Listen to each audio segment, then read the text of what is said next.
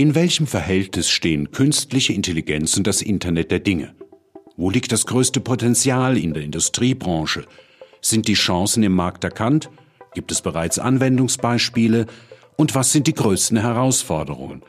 In der heutigen Podcast-Ausgabe diskutiert Andreas Gödde diese Fragestellungen mit Thomas Rohrmann, Experte für Internet of Things im Bereich Manufacturing.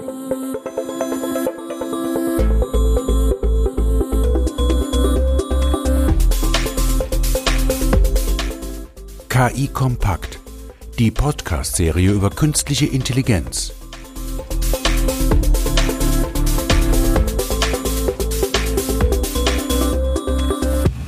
Ja, herzlich willkommen zu meiner heutigen Ausgabe von KI Kompakt. Ich begrüße heute bei mir den Kollegen Thomas Rohrmann. Wir haben heute das Thema uns ausgesucht, künstliche Intelligenz im Bereich IoT.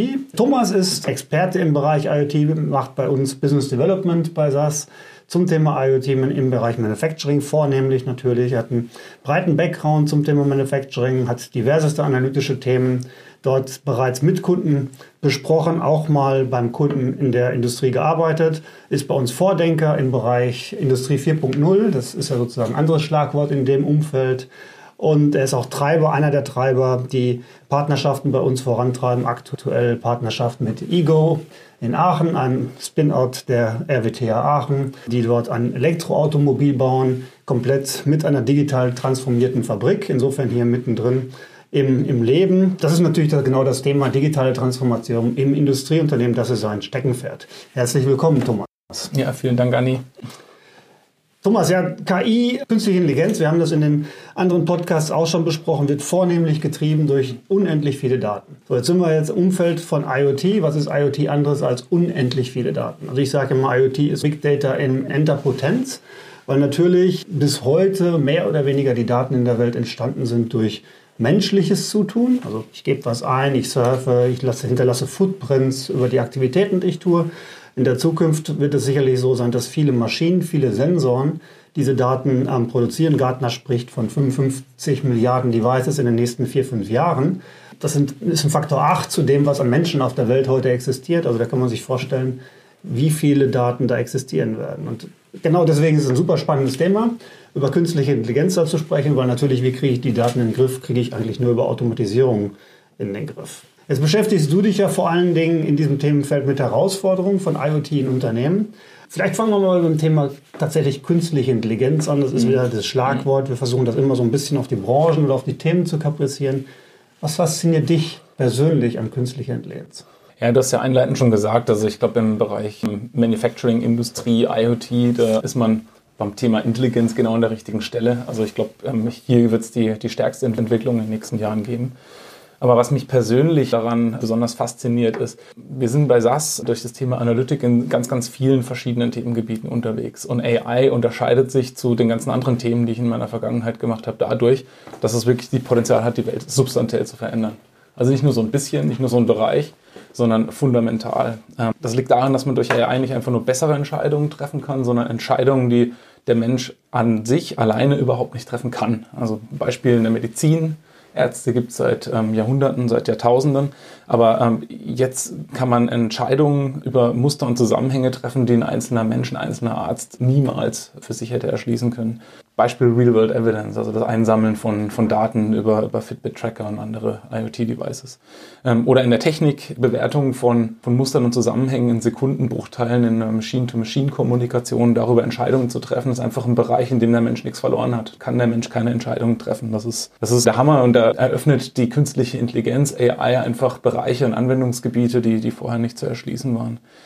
Was ich auch spannend finde, ist die, die Möglichkeit, menschliche Fehlerquellen auszuschließen. Also sowas wie Leichtsinn, Emotionen, Gewohnheit, die normalerweise in der menschlichen Entscheidungsfindung eine Rolle spielen. Aber auch, und äh, das vielleicht nicht mehr einfach nur so auf den normalen menschlichen Makel, oder vielleicht doch ähm, Themen wie Betrug und Korruption, die jetzt bei ganz vielen Entscheidungsprozessen, auch gesellschaftlich, bei Verteilungsprozessen von Ressourcen in einem Land eine Rolle spielen, die man durch AI aber quasi ausschließen kann letztlich interessiert mich daran äh, aus einer Analytics-Perspektive, dass das so ein bisschen Analytics für jedermann ist. Also ich bin 1977 äh, geboren und bin so äh, Tracky der zweiten Generation mit Raumschiff Enterprise groß geworden und für mich war das immer ganz natürlich, dass man, wenn ich mal groß bin, dann kann ich dem Computer Fragen stellen. Und wenn ich Entscheidungen zu treffen habe, dann mache ich die Analyse mit Hilfe des Computers. Also wie ähm, Captain Picard den Computer nutzt, so würde ich den auch gerne nutzen. Und andersrum gefragt, was wäre denn Picard eigentlich ohne seinen Computer gewesen? Und das in Summe ergibt einen ziemlich faszinierenden Mix.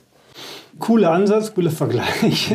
Frage ist, wie würde man solche Serien heute drehen? Also was würden wir vorhersagen in Richtung der nächsten 30 Jahre zu dem Thema? Also wenn man jetzt von, von KI mal die Verbindung schlägt zu IoT, in welchem Verhältnis steht das also für dich? Ja, du hast das einleitend vorher gesagt, da gibt es verschiedene Prognosen, manche ein bisschen äh, größer, manche ein bisschen weniger. Ich glaube, so realistisch ist, dass wir bis 2020 knapp so 30 Milliarden Geräte im Internet der Dinge angeschlossen haben. Das sind mehr als vier Geräte für jeden Menschen, die entsprechend viel Daten produzieren werden. Also IoT führt zu gigantischen Datenmengen. AI braucht gigantische Datenmengen. Also ne, das, ist, das ist natürlich schon eine, eine, einfache Beziehung. Wenn ich jetzt mir aber das ähm, Internet der Dinge mal selber anschaue, die bloße Anbindung dieser Daten, die erzeugt nur erstmal einen Mehrwert, der ist aber relativ leicht zu kopieren. Das sind dann simple Wenn-Dann-Beziehungen. Also ich fahre mit meinem Auto in die Nähe von zu Hause, Garagentür geht auf. Das ist vielleicht am Anfang mal ein netter Gag, das interessiert aber nach einer Weile überhaupt keinen. Diese Wenn-Dann-Beziehungen sind schlicht zu leicht zu kopieren, um irgendwie nachhaltige Mehrwerte zu produzieren.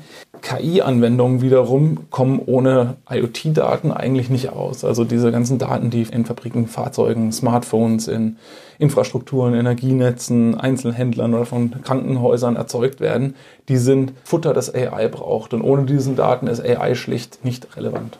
Das ist ganz, ganz simpel. Und das, der, der spannende Term, der jetzt heutzutage quasi der nächste Hype, aber ich finde ihn ganz treffend, in den Markt getragen wird, ist, wenn ich mir die Summe aus AI und IoT anschaue, dann äh, kann man ganz gut von AIoT sprechen. Das ist nämlich die Kombination aus beiden. Und wenn man mal zu dem Schluss gekommen ist, dass weder AI ohne IoT noch IoT ohne AI großen Sinn macht, dann versteht man, dass das so eine ja, Zusammenhalt, eine disruptive Kombination ist, die unsere Industrien verändern wird und wie so eine Art übermenschlicher Beschleuniger für die Unternehmensleistung fungieren wird. Ich bin jetzt nicht so der Freund von diesen neuen Hype-Begriffen, aber im Prinzip drückt es das ja ganz gut aus. AIoT, diese Symbiose von beiden Themen. Also das ist sicherlich auch ein spannendes Thema, was, was natürlich jetzt, wenn wir uns den Markt mal angucken oder die, die Unternehmen mal angucken, da sind ja jetzt zwei technische Innovationen, die zusammengenommen ein Riesenpotenzial ergeben. Wo liegt denn nach deiner Meinung dieses, dieses Potenzial tatsächlich in der Industrie? Also zunächst mal bin ich ein totaler Freund von Hypes. das, ist, das liegt egoistisch persönlich begründet. Wenn man so im, äh, im Business Development Marketing Bereich arbeitet, dann ist das natürlich ein Helfer. Aber ich glaube auch, wenn man historisch mal zurückschaut, sind die großen Infrastrukturen, auf die wir heute zählen können, alle in Hypes entstanden. Also ohne den großen Eisenbahnhype und den Crash, der darauf gefolgt ist, wird es keine ähm, Infrastruktur mit, mit solchen Gleisen quer durch die USA geben. Das kann man auch auf, so, so kritisch man den Banken gegenübersteht, für unsere Banking-Infrastrukturen heute sagen. Und ich glaube, gleiches gilt auch für das Thema AI und für das Thema IoT. Ohne den Hype kommen gewisse Investitionsprozesse einfach nicht in Gang. Insofern hat ein Hype auch durchaus eine, eine gesunde Seite. Das führt natürlich dazu, dass in so Situationen, in denen wir uns jetzt befinden, die Potenziale von AIoT zunächst mal kurzfristig überschätzt werden. Das ist eben der Hype, aber langfristig unterschätzt werden. Das heißt, die Firmen, die jetzt das als Hype abtun und sich zurücklehnen, die werden, äh, bis auf wenige Ausnahmen, vermutlich in die Röhre gucken und sich substanziellen Risiken aussetzen. In der Fertigung sind die Potenziale meines Erachtens recht offensichtlich. Und ähm, das sieht man auch so in der Diskussion heraus. Da draußen IoT kann genutzt werden, um den Zustand von Fertigungsanlagen zu überwachen, Fehlerursachen zu identifizieren und die Qualität zu verbessern. Das ist so ein bisschen die Richtung, in die die Diskussion hauptsächlich geht momentan. Simpel gesagt also höhere Effizienz und Produktivität manuelle Entscheidungen heute dann automatisieren oder in der Zukunft automatisieren. Da gibt es Beispiele, dass man sich zum Beispiel den Kundenservice angucken kann, dass man einen schnelleren Kundenservice hat, zum Beispiel durch ähm, Spracherkennung, Sprachbots, um ähm, dann eigentlich nicht mit dem Kundenservice zu interagieren, sondern mit dem, Kunden, äh, mit dem Produkt direkt zu interagieren. Oder auch Themen, das ist, glaube ich, das, wo in der Industrie momentan am meisten dran sind, ist das Thema vorausschauende Wartung. Also nämlich künstliche Intelligenz nutze, um, um Fehler vorherzusagen und dann eben einzugreifen, bevor ein Problem entsteht. Ein anderes großes Thema ist ganz simpel Kostensenkung, wo die Industrie schon seit, seit Entstehung der Industrie dran ist, eben das, was sie tut, effizienter zu tun. Da bietet AI plötzlich ein neues Potenzial, was vorher so nicht da gewesen ist. Also Qualitätsvorhersagen zu machen, die dazu führen, dass Produkte frühzeitig aus der Produktion entfernt werden, bevor sie eben im weiteren Produktionsprozess Kosten verursachen. Wichtiger als das Thema ist aber meines Erachtens neue und verbesserte Geschäftsmodelle. Das ist jetzt so aber auch der der Begriff, der immer im Raum steht, unter dem sich, man sich dann auch schnell nicht so viel vorstellen kann. Wenn ich mir mal überlege, für was AIoT in dem Zusammenhang steht, dann geht es in der Industrie vor allem darum, vom Produkt zum Serviceverkauf zu kommen. Und ich glaube, das ist so die, die große Story unserer Welt. Das ist so ein Thema, da sind alle dran, auch Firmen, die man als Vorreiter momentan noch sieht, wie Apple. Ja, die sind auch eigentlich ein Hardware-Unternehmen und die tun sich sehr schwer damit, in diesen Serviceverkauf richtig reinzugehen. Da gibt es aber tolle Beispiele in der Industrie, die den Schritt schon gegangen sind und den, den Weg konsequent weitergehen. Ein Beispiel wäre Rolls-Royce. Rolls-Royce kennt man so traditionell als Auto und vor allem halt als Triebwerkshersteller heutzutage. Das Unternehmen produziert also Motoren, verkauft dann Dienstleistungen zur Wartung dieser Motoren. Was die heute machen, ist aber fundamental anders. Also sie verlassen diesen Prozess und verkaufen quasi einen Stundensatz für die Betriebszeit ihrer Motoren. Das ist ein Mindset-Change, der das Business verändert. Zum einen bedeutet das für den Kunden, dass der Kunde ab jetzt genau das bekommt oder für das ähm, zahlt, für das er zahlen will, nämlich eigentlich die Betriebsleistung, die, die, den Schub eines, eines solchen Motors. Für Rolls-Royce wiederum bedeutet das, dass sie sich plötzlich im, im Service her mit Themen beschäftigen müssen, die vorher vielleicht nicht ganz so wichtig gewesen sind. Also ist in der Vergangenheit so ein Rotor ausgefallen oder musste gewartet werden, dann war das für Rolls-Royce ja ein, Zusatzgeschäft. Heute geht es darum, die Laufleistung zu optimieren, also möglichst wenig von diesen Wartungen zu haben oder da frühzeitig einzugreifen, dass die Flugzeuge und damit die Triebwerke möglichst dauerhaft im Betrieb sind. Und diesen, diesen gleichen Effekt, den sehen wir überall. Also den sehen wir auch auf Einzelbezogen, äh, Einzelpersonen bezogen, die für eine Dienstleistung bezahlen, lieber als eben für die Waren. Ein Beispiel hier sind Carsharing-Dienste, die wir mittlerweile aus allen großen Städten auch in Deutschland kennen. Und ein weiterer Aspekt in diesem Thema neue oder verbesserte Geschäftsmodelle ist nicht nur Produkt zum Serviceverkauf, sondern einfach die Kundenerfahrung mit dem Produkt zu steigern. Ein Beispiel hier ist ein SAS-Kunde ähm, Volvo Trucks ähm, im Flottenmanagement. Hier geht es darum, während der Fahrt auf Basis der IoT-Sensordaten aus dem Fahrzeug zentral die, diese Fahrzeug- und Fahrdaten und Einsatzdaten zu analysieren, Muster zu erkennen, über die gesamte Flotte zu optimieren und dann, und jetzt ist das Spannende, nicht einfach nur zu sagen, Achtung, dein Motor wird ausfallen, fahr mal in die Werkstatt, sondern einzugreifen, ohne dass es der Lastwagenfahrer oder die Spedition jemals mitbekommt, indem nämlich zum Beispiel ein passendes Software-Update eingestellt wird oder irgendwelche Parameter verändern werden, dass der Motor anders oder, oder eben besser läuft. Und das führt dann zu einer, zu einer deutlich besseren Kundenerfahrung beim, mit dem Produkt, als wir es in der Vergangenheit kannten. Jetzt hast du ja eine, eine Reihe von, von super Use Cases und, und auch praktischen Einsatzgebieten gezeigt, sowohl bei der, ich sag jetzt mal, Optimierung im bestehenden Prozess, als auch eben in, in disruptiven oder auch in, in transformativen Geschäftsmodellen. Das liegt ja auf der Hand und man versteht das ja. Mhm hat die Industrie die Chancen auch erkannt. Jetzt hast du erste Beispiele genannt, aber eigentlich müsste doch jetzt jeder sagen, da, da, liegt so viel Potenzial drin. In dem Moment, wo ich mehr weiß, was bei mir passiert, gleich Daten, kann ich natürlich auch besser agieren und optimieren. Wie ist denn da der Reifegrad heute in der Industrie? Also ich, ich denke schon, dass die, dass die Chancen erkannt worden sind. Da komme ich wieder auf den Hype zurück. Ohne den Hype wäre das nicht so. Das merkt man als Hersteller wie SAS. Wir haben uns jahrzehntelang schwer getan, irgendwie auf Top-Management-Ebene in, in, Gespräche reinzubekommen. Heute ist das völlig anders. Also auf, auf Vorstandsebene denke ich nicht, dass das Thema Industrie 4.0, IoT oder AI für irgendjemanden ein Fremdwort ist, sondern das ist genau das, was die, die Vorstandsebene umtreibt. Und man sieht auch so Symptome im Markt dafür, die das belegen. Zum Beispiel ist die, die Hannover Messe 2019, größte Industriemesse der Welt, nicht mehr nur auf das Thema IoT aufgesprungen wie in den letzten Jahren, sondern das Leitthema für 2019, das ist AI.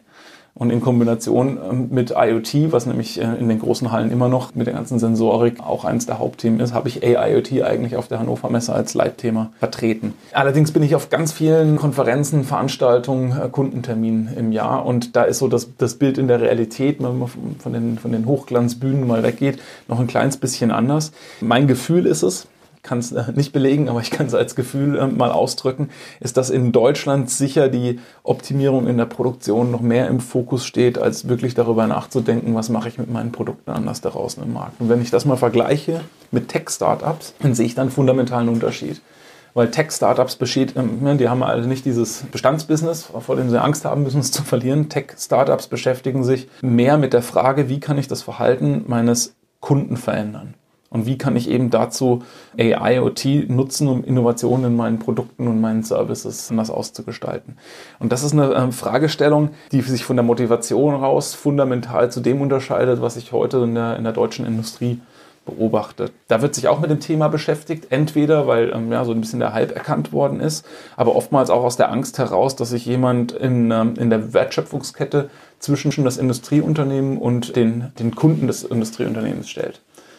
Quasi ein bisschen Wertschöpfung abknabbert. Diese Angst treibt, treibt in die gleiche Richtung, ist aber von der, von der Grundfrage irgendwie ein bisschen eine andere Motivation. Um das ein bisschen platt auszudrücken, wäre mein Gefühl, dass wir in der deutschen Industrie nicht mehr so sehr die Frage stellen müssen, und das ist natürlich ein Paradigmenwechsel, nicht mehr so sehr die Frage stellen müssen, wie verdiene ich Geld, sondern wie verdiene ich Daten.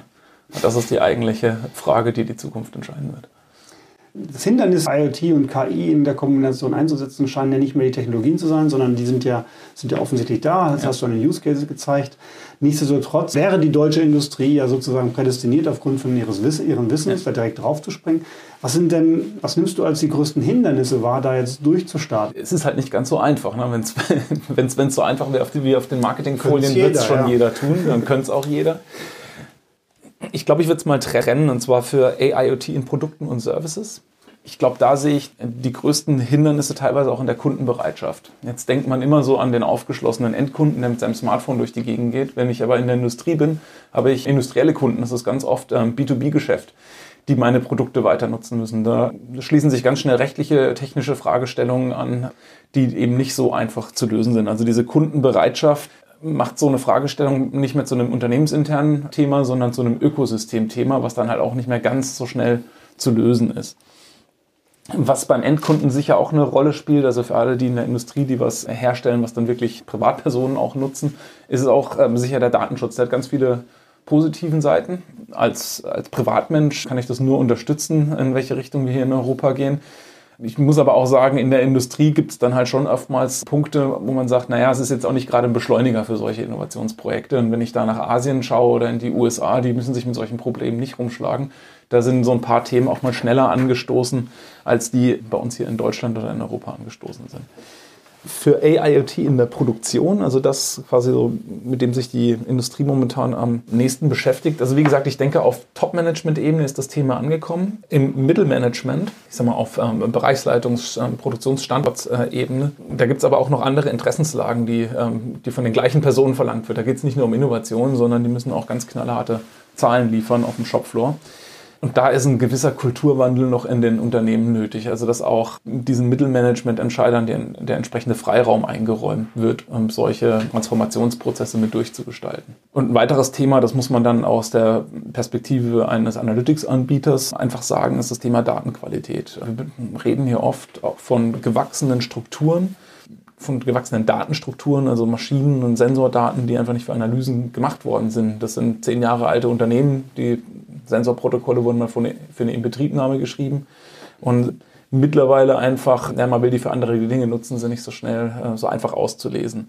Also da gibt es Arbeit zu machen, das verbessert sich aber automatisch, weil neue Produkte, neue Maschinen, die auf den Markt kommen, die solchen Anforderungen werden schon schneller gerecht.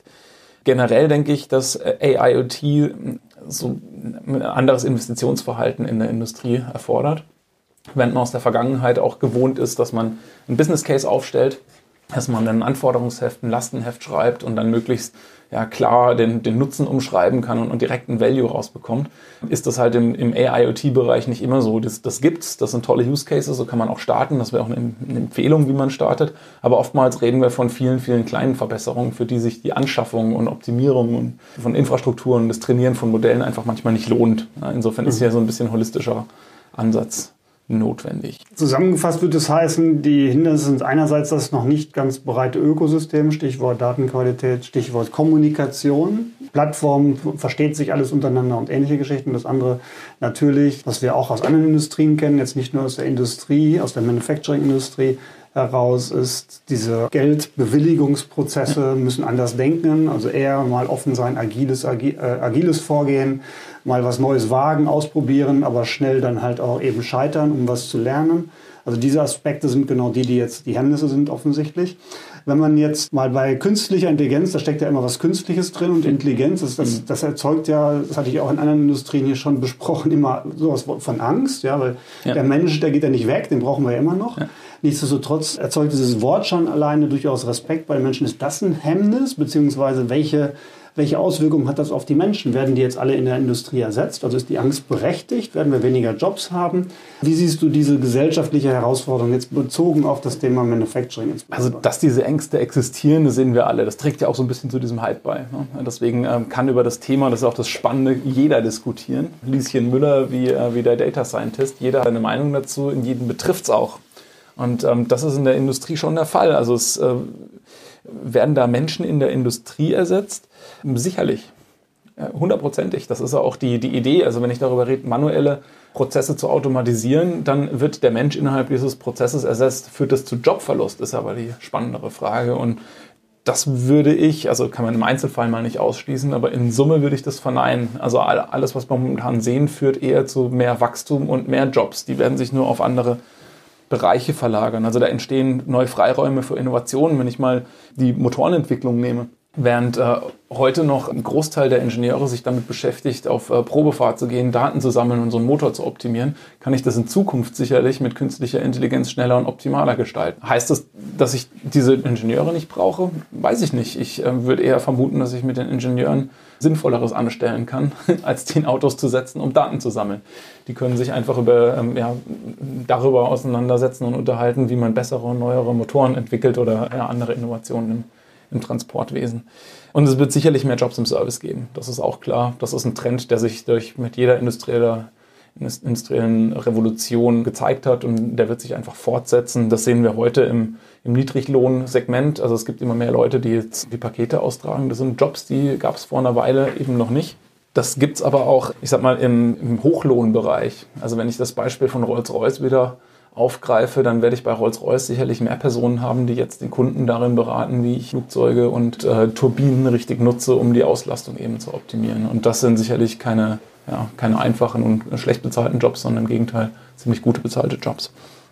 Also passiert es eigentlich so, wie wir es aus der ganzen Entwicklung von Technologien die ganzen Jahrhunderte, die das letzte Jahrhundert ja schon gesehen haben. Also es fallen nicht Jobs weg, es entstehen halt neue Jobs, die wir uns wahrscheinlich heute noch nicht vorstellen können. Und das ist der Punkt. Also es bei gibt, den vergangenen auch keine Pferdekutscher mehr. Ja. Daraus haben sich dann sozusagen die äh, Mechaniker in der Autowerkstatt entwickelt und ähnliches, die es dann bei den Pferdekutschen noch nicht gab. Also so wird es hier auch passieren. Das ist dann genau. Gut, wenn man jetzt, wenn man es abrundet und sagt, du äh, redest damit mit vielen Kunden, du siehst äh, lebhafte Beispiele, die du ja schon genannt hast, also real existierende Beispiele. Was wäre jetzt an die Zuhörer dein, dein Tipp sozusagen? Was ist Best Practice? Wie sollte ich das Thema anpacken? Wie sollte ich starten? Worauf sollte ich mich fokussieren, um auch schnell voranzukommen?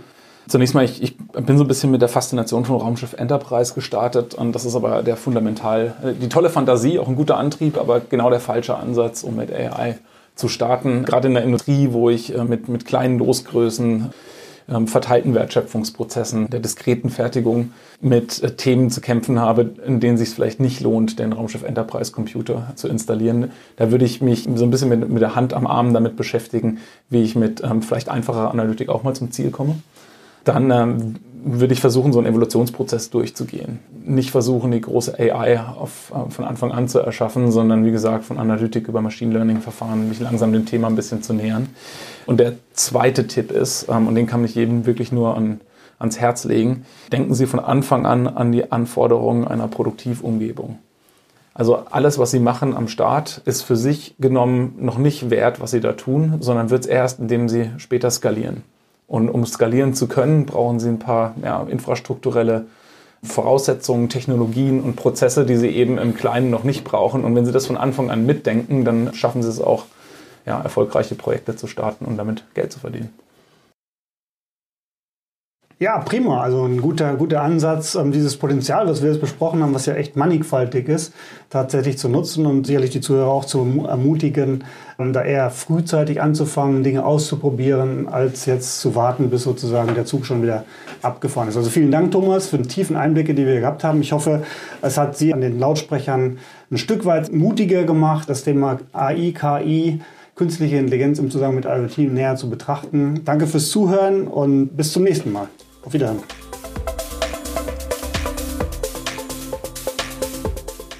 Weitere Informationen zu künstlicher Intelligenz finden Sie im Web unter www.sas.de-ki-kompakt-podcast.